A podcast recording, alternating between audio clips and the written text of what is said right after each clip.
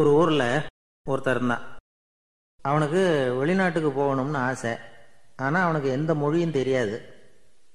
இருந்தாலும் சமாளிச்சுக்கலாம்னு முடிவு பண்ணிக்கிட்டு கிளம்பிட்டான். ஏதோ ஒரு தேசத்துக்கு போய் சேர்ந்தான். அங்கே அவனுக்கு யாரையும் தெரியாது. அவங்க என்ன மொழியில் பேசிக்கிறாங்க அப்படிங்கிறது கூட புரியல. என்ன பண்ணுறதுன்னு யோசனை பண்ணிக்கிட்டு ஒரு இடத்துல நின்றுக்கிட்டு இருக்கிறான். எதிர ஒரு பெரிய கட்டிடம், நிறைய பேர் உள்ளே போய்கிட்டு இருக்கிறாங்க. இவனும் அவங்க பின்னாடியே உள்ளே போனான். ஒரு பெரிய அறை, அலங்காரம்லாம் பண்ணி வச்சுருக்கிறாங்க. நிறைய பேர் சாப்பிட்றதுக்காக உட்காந்துருக்குறாங்க. இவனுக்கு நல்ல பசி, அதனால் இவனும் உட்காந்தான். சாப்பாடு போட்டாங்க, சாப்பிட்டான். அன்பான உபசரிப்பு. இவன் மனசு உள்ளே நினச்சிக்கிட்டான், இது ஏதோ அரசருடைய அரண்மனை மாதிரி தெரியுது, இன்றைக்கி ஏதோ விருந்து நடக்குது, நல்ல வேளை நம்ம பசியும் தீர்ந்துது அப்படின்னு நினச்சிக்கிட்டே நிமிர்ந்து பார்க்குறான். சாப்பாடு பரிமாறினவன் எதிரில் ரொம்ப பணிவோட முதுக வளைச்சி வணக்கம் தெரிவித்தான். இவனும் எழுந்திரிச்சு நின்று முதுக வளைச்சி வணக்கம் தெரிவித்தான், ரொம்ப நன்றின்னா. அவன் ஒரு சீட்டை இவன் கையில் கொடுத்தான். இவன் அதை வாங்கி பார்க்குறான், என்ன எழுதியிருக்குன்னு ஒன்றும் புரியல. சரி, இந்த நாட்டில் தங்களுடைய நன்றியை சீட்டில் எழுதி தான் கொடுப்பாங்க போல இருக்கு அப்படின்னு நினச்சிக்கிட்டு மறுபடியும் நன்றின்னா. ஆனால் அவன் காசை கொடுங்கன்னா, ஏன்னா அது ஒரு ஹோட்டல், இவன் சாப்பிட்டதுக்கான பில் அது. இவன் அதை புரிஞ்சிக்கவே இல்லை. நன்றின்னு அந்த சீட்டில் எழுதி கொடுக்குறாங்க போல இருக்கு அப்படின்னு நினச்சிக்கிட்டு அதை வாங்கி சட்டை பையில் பத்திரமா வச்சுக்கிட்டு பரவாயில்லைங்க, ரொம்ப மகிழ்ச்சின்னா. ஒரு வெளிநாட்டுக்காரனுக்கு இவ்வளவு தூரம் மரியாதை பண்ணுறீங்களே, எங்கள் ஊருக்கு போனதும் உங்களை பற்றி நிறைய சொல்லுவேன் அப்படின்னா. இவன் என்ன சொல்கிறான்னு அவனுக்கு புரியல. இவனை பிடிச்சி அழைச்சிட்டு போய் முதலாளி முன்னாடி நிறுத்தினான். நாம் சொன்னதில் இவனுக்கு ரொம்ப பெருமையாக இருக்கணும் போல இருக்கு, அதுதான் பெரிய இடத்துக்கு அழைச்சிட்டு வந்திருக்கிறான் அப்படின்னு இவன் நினச்சிக்கிறான். அவரும் பில்லுக்கான பணத்தை கொடுங்கிறாரு. பரவாயில்லைங்க, ரொம்ப மகிழ்ச்சி, நன்றிங்கிறான் இவன். அவரு பார்த்தார், இவனை நீதிமன்றத்துக்கு அனுப்பி வச்சுட்டார். இவன் என்ன நினச்சிக்கிட்டான், நம்மளை இந்த ஊர் ராஜா முன்னாடியே அழைச்சிக்கிட்டு வந்து நிறுத்தியிருக்கிறாங்க போல இருக்கு, என்ன ஒரு பெருந்தன்மை அப்படின்னு நினச்சிக்கிறான்.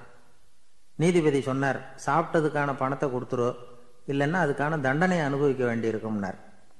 ராஜாவே நமக்கு நன்றி சொல்கிறாரு போல இருக்கு அப்படின்னு நினச்சிக்கிறான் இவன். என் மகிழ்ச்சிக்கு எல்லையே இல்லைங்க அப்படின்னா. அவர் பார்த்தார், இவனுக்கு தண்டனை கொடுக்க வேண்டியது தான் அப்படின்னு முடிவு பண்ணார். உடனே தீர்ப்பு எழுதினார், இவனை கழுதையில் பின்புறமாக உட்கார வைங்க, இவன் ஒரு மோசடிக்காரன் அப்படின்னு ஒரு போர்டு எழுதி அவன் கழுத்தில் மாட்டுங்க, அப்புறம் அந்த கழுதையை ஊர் பூரா விரட்டுங்க அப்படின்னார். இவனுக்கு தான் மொழி புரியலையே, ஏதோ நடக்குது அப்படிங்கிறது மட்டும் புரியுது. எல்லாரும் சேர்ந்து இவனை ஒரு கழுதை மேலே உட்கார வச்சாங்க. ஓஹோ, நம்மளை பாராட்டி ஒரு ஊர்வலம் நடத்துகிறாங்க போல இருக்கு அப்படின்னு நினச்சிக்கிறான் இவன்.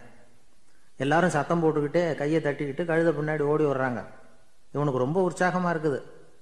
எல்லாருக்கும் கைகூப்பி வணக்கம் சொல்லிக்கிட்டே போகிறான். கூட்டத்தில் திடீர்னு ஒரு தெரிஞ்ச முகம் தெரியுது.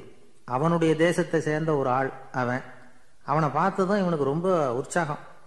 நம்ம ஊருக்கு போனதும் இங்கே நமக்கு கிடைச்ச மரியாதையெல்லாம் உண்மைதான்னு சொல்கிறதுக்கு ஒரு சாட்சியும் கிடைச்சுட்டுது அப்படின்னு நினச்சிக்கிறான். அவனை பார்த்து கத்தனான், நல்லா பார்த்துக்க, இந்த ஊர் மக்கள் எனக்கு எப்படிப்பட்ட வரவேற்பு கொடுக்குறாங்கங்கிறத நல்லா கவனிச்சுக்கோ அப்படிங்கிறான். அவனுக்கு அவமானமாக போட்டுது. தலையை குனிஞ்சிக்கிட்டே நழுவி போயிட்டான். இவன் பார்த்தான், அவன் தலை தெரியல.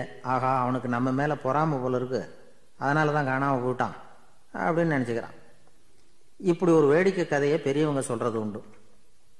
கதை வேடிக்கையாக இருந்தாலும் இதில் உள்ள கருத்து என்ன தெரியுமா, அந்த கழுதை மேலே உட்காந்துருக்கிறானே அது மாதிரி தான் நாமளும் அகங்காரம்ங்கிற கழுதை மேலே உட்காந்துக்கிட்டு இருக்கோமா, நாமளும் கிட்டத்தட்ட அதே மாதிரி பிரம்மையில் தான் இருக்கிறோமா, என்ன நடக்குதுங்கிறதே புரியறதில்லை.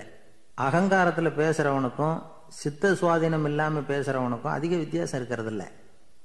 அது மாதிரி ஒருத்தன் தன்னுடைய வீட்டை சுற்றி சேற்றை வாரி இறைச்சிக்கிட்டு இருந்தானா. அந்த வழியாக வந்த ஒரு பெரியவர் அதை பார்த்துருக்கார்.